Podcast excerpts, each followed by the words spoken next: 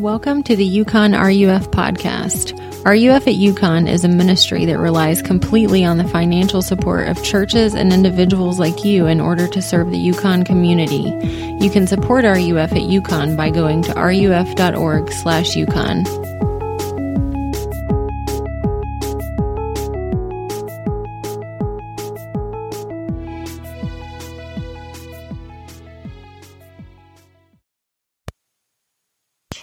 Thanks, Kat. That was wonderful. Guys, yeah, thanks for coming tonight. I really appreciate you making the time to look at another screen today. Um, and just for this semester, you know, not the semester any of us had uh, hoped for or planned on, but uh, just, yeah, it's been really great uh, spending time with you guys in the ways that we can. And we've just... Uh, made our way through all of the Sermon on the Mount now. We're wrapping it up tonight, and, um, you know, this is Jesus's main teaching. This is his most famous sermon, and so uh, it's been so good to work through it, and I, I just love kind of studying it and sharing with you guys. And if you've been here, you know that uh, the Sermon on the Mount is about Jesus's kingdom, and it's about this big idea that Jesus has come to usher in his kingdom, and that we live in a world that's not the way it's supposed to be. You don't have to look around far to notice that. And because it's not the way it's supposed to be, Jesus' kingdom will look really different from the way our world operates, but it's wonderful, uh, and it's worth Uh, giving all of yourself to. And so we're wrapping it up tonight, and we're just going to look at Matthew chapter seven, verses twenty-one through twenty-nine, the very end of Jesus' Sermon on the Mount tonight. And then we're going to open it up for some Q and A time. Uh, so um, let's see here. There we go. Let me read it for us. Uh, this is, again, Jesus talking to his disciples. Uh, Not everyone who says to me, Lord, Lord, will enter the kingdom of heaven, but the one who does the will of my Father who is in heaven.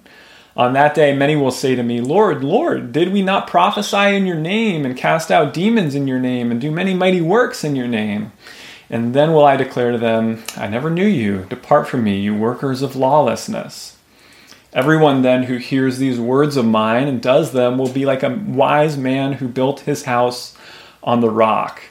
And the rain fell, and the floods came, and the winds blew and beat on that house, but it did not fall because it had been founded on the rock.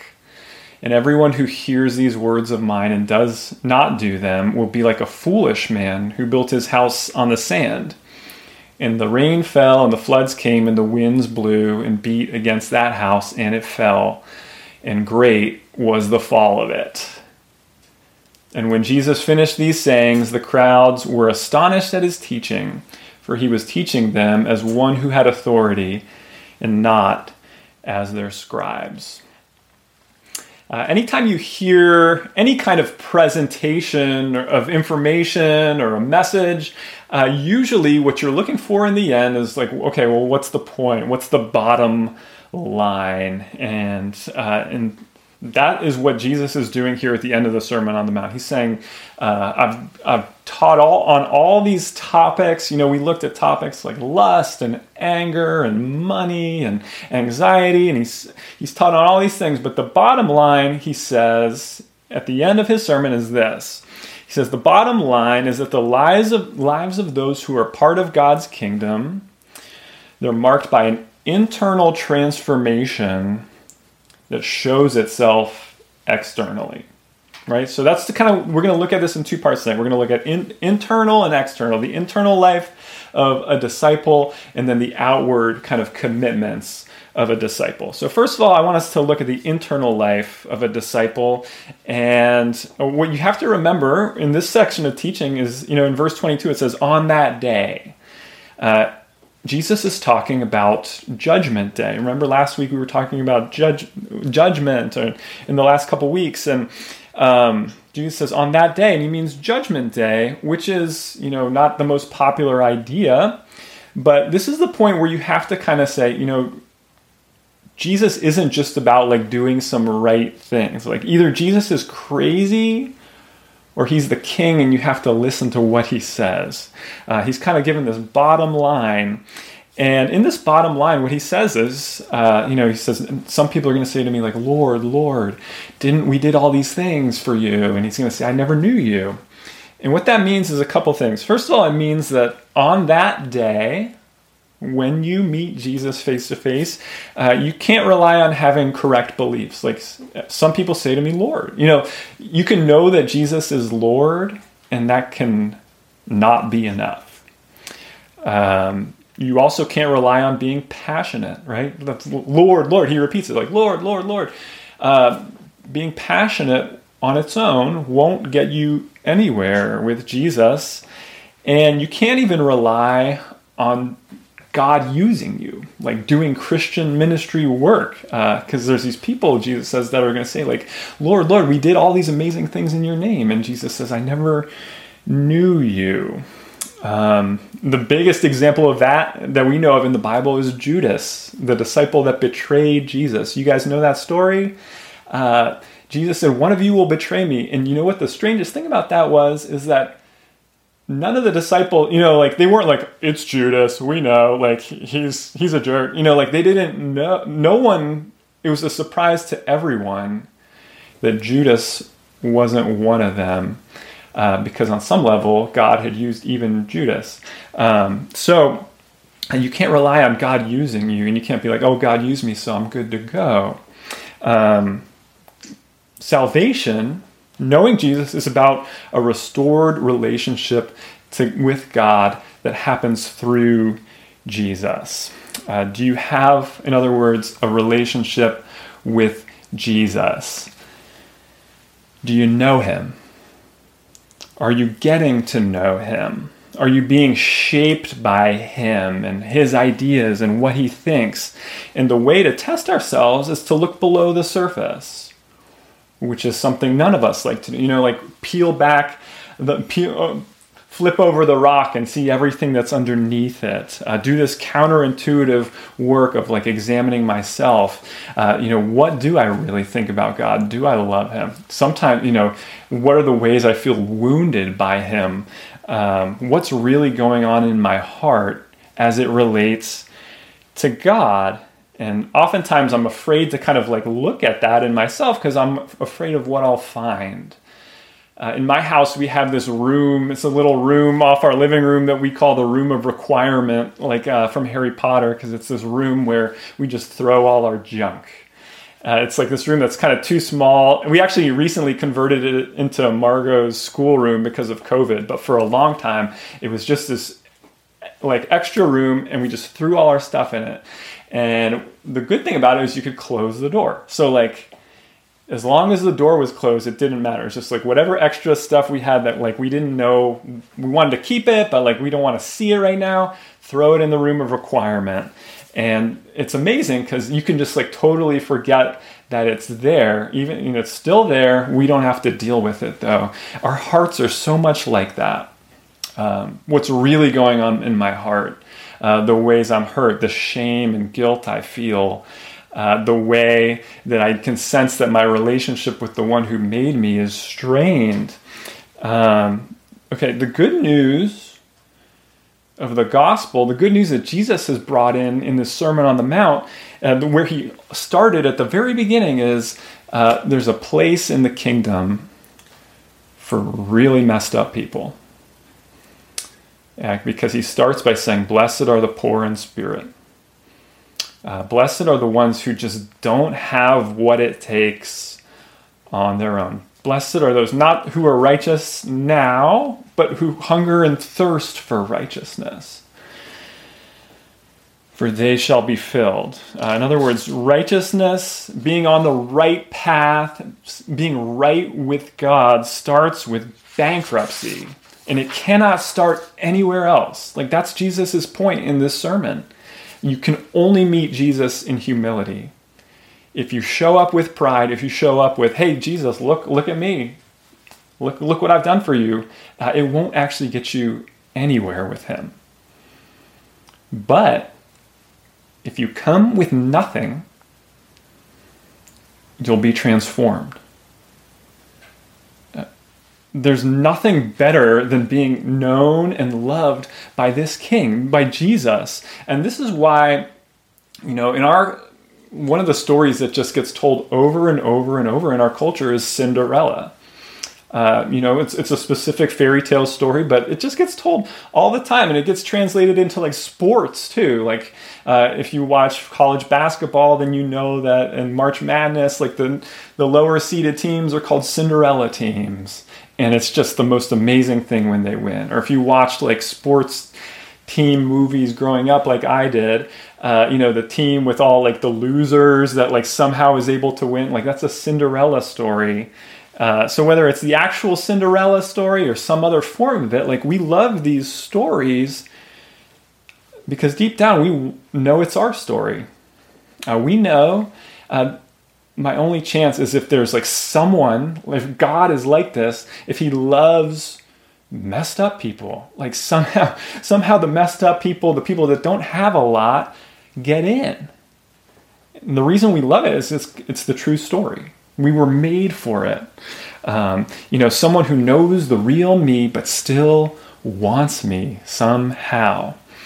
Um, that's the gospel. That's the internal story of a disciple according to Jesus. And to be in a relationship with Jesus means to know this depth of love for the unlovely that's only found in him, and to know it at our core and have it change all of us. Uh, so that's the internal life of the disciple. That's the bottom line. That's got to be your story. But I want to look now at the outward commitments of a disciple. And Jesus uses this amazing illustration of uh, building a house. You know, building a house on the rock versus building a house on the sand. And I want you to think about the image of building a house uh, because uh, it's an investment. Like building a house is an investment. And the first thing you do when you build a house is you look at the place where you're going to build it and you say, is it going to be a good place? You know, because I got to buy all these building materials. I got to sink all this money into this project. And I need to know uh, that it's a good place to just like invest it all, put all my resources on to this spot. It's an investment. Uh, if you follow, if you're like into investing, I don't know if anyone's into investing at all, but right now, one of the big stories in investing is the app DoorDash, you know, like the food delivery app, and it's going to go public soon. And they're thinking that it's going to be worth, uh, you know, when it goes public, it'll probably be valued at about twenty-five billion dollars. And what that means is that, you know, you got, any of you guys could invest in DoorDash. And the way you would make that decision is you would look at that valuation and say, you know, twenty-five billion dollars. I bet that can be worth fifty billion dollars in two years. And what that would mean is I could double any money I invest in it. And whether you invest has everything to do with if you think it's worth more than twenty-five billion dollars. Like if you knew that for sure, you would put all your money in it because it would only make money for you. Uh, me personally, like I don't, I will not be investing in DoorDash because I have no clue what it's worth. And so it wouldn't make sense for me to invest. Uh, but that's how Jesus wants us to think about him and his kingdom. Uh, do you know what it's worth? And if so, is that will you, where you will plant? Is that where you will throw all of your resources? Uh, Jesus wants to think about what we're investing our lives in as he brings this sermon to a close.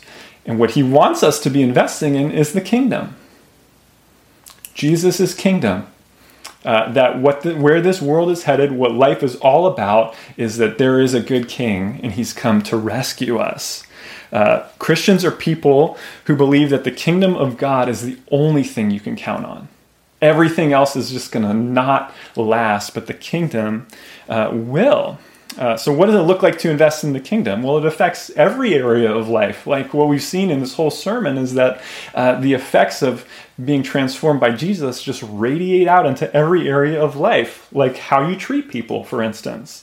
Uh, what, we, what we've seen is that if Jesus is the judge, then what that means is I don't need to get justice now, which means I can love people that hurt me, and I can love my enemies, and I can learn to be merciful to people. Uh, it affects what you do with your resources, your time, your money, whatever else you have. Uh, because, you know, you know, if I'm part of the best kingdom imaginable, then I don't need that stuff. Like, I got it already. Uh, I don't have to hoard everything I have.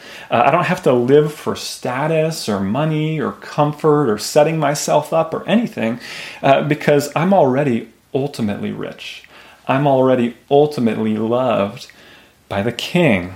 Uh, it changes your approach to community. Uh, R U F is all about community, like Taylor was saying earlier. And the reason that is, is because we are now in Christ, secure in God's love. And what that means is that it changes the way I relate to everyone. Like, I don't need to use people. I can love them instead. I can give to them, uh, because the kingdom is all about community, because community is what will last. It's worth investing my time into. It's worth uh, enjoying as a foretaste of what's to come. Uh, so if you call yourself a Christian, Uh, the difficult question you need to ask yourself is, how are the things I'm investing my life in any different than any of the people around me? Uh, or if someone saw the way I spend my time, my money, what I think about, how I treat people, would they know that I was all in on the kingdom of God? That I had just invested everything in Jesus, in his kingdom, that it was the ultimate reality behind my life. Now, why does it matter? Why does it matter, this idea of, like, you got to invest in the kingdom? And what Jesus says is the reason it matters is because life is full of storms. Uh, the image is that, uh, you know, you build the house and then a storm comes. And, you know, if you guys don't know this already, life is full of storms. I know a lot of life kind of felt like a storm for many of us in the last uh, six months or so. And uh, life is just full of storms. And storms can come up very quickly, and storms can be really messy. And if you're not anchored to something solid, Jesus says, a storm will sweep you away. You know, part, like, we live in a, you, you guys know how anxious of a time we live in. And part of the reason our, this time we live in and the college kind of culture these days is so anxious is because we all have this sense that a storm is coming. Like a big storm, like a life storm. And it's just looming. And so we all wonder, like, will my grades hold me up? Will my career path hold me up? Will, like, my attractiveness, what I have to offer, will that hold me up? Like, will things like my family hold me up? What is going to hold me up? Uh, can I hold myself up? Like, you know, can I kind of build my own kingdom? Can I just kind of, like, through self-sufficiency, just kind of, like, hold myself up?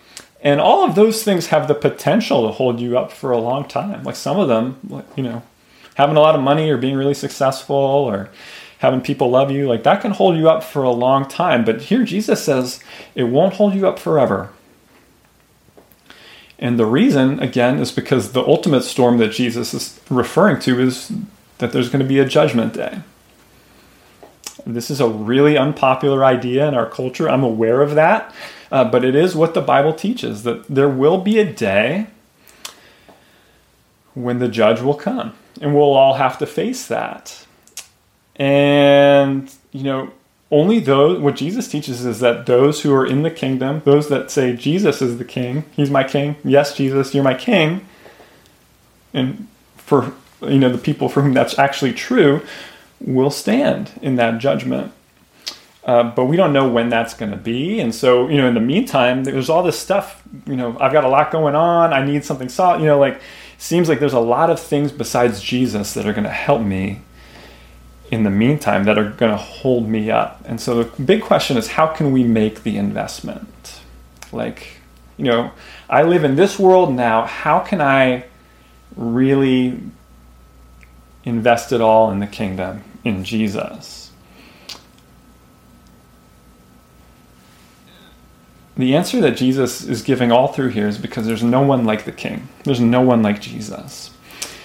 Uh, there, one of the Psalms in the Bible, Psalm seventy-five, depicts Judgment Day. And the way it depicts it is it says that God is holding a cup.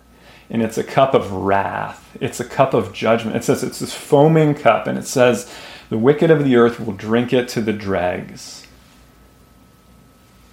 It's a scary image of judgment. Uh, God judges because he hates sin. He hates that our world is messed up. He hates that people treat each other so poorly. He hates that there's just these systems that are broken in our world. He hates all that stuff. And that's why he's coming as the judge to make it right. And so the problem for us, though, is that, you know, we do those things too. You know, how will we stand in the judgment?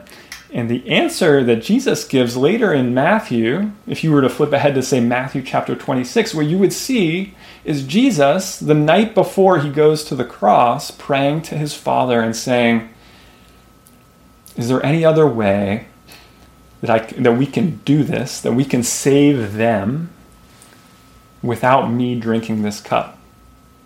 He's talking about the same cup in Psalm twenty-five, the cup of wrath. And there's no answer. And Jesus says, well, then I'll drink the cup. Because I want them. You know, the kingdom, like, is about bringing them in. This group, you know, the Cinderellas, the underdogs, these people that we, that God actually loves, uh, need to come into this kingdom. And so I'll drink the cup. And he did. And what it looked like was hanging on the cross, suffocating to death, crying out to the Father, and there's no answer. That's the real storm. And he does it for us. He does it because he wants you. How different is that than the notion that, like, oh, God's probably, like, irritated with me and just annoyed with me and he doesn't like me and, you know, he, he just, like, wishes I would go away. How different is that? No, Jesus is the rock. There's no one like him. There's no one who loves like he does. And so you need to invest everything you have in him. And that will be true life. Uh, let me close our time in prayer. Uh, Heavenly Father, we Uh, struggle to invest in the kingdom. It's just hard for us. Uh, you know how weak we are. You know the different things that compete for our love and how attractive those things seem much of the time.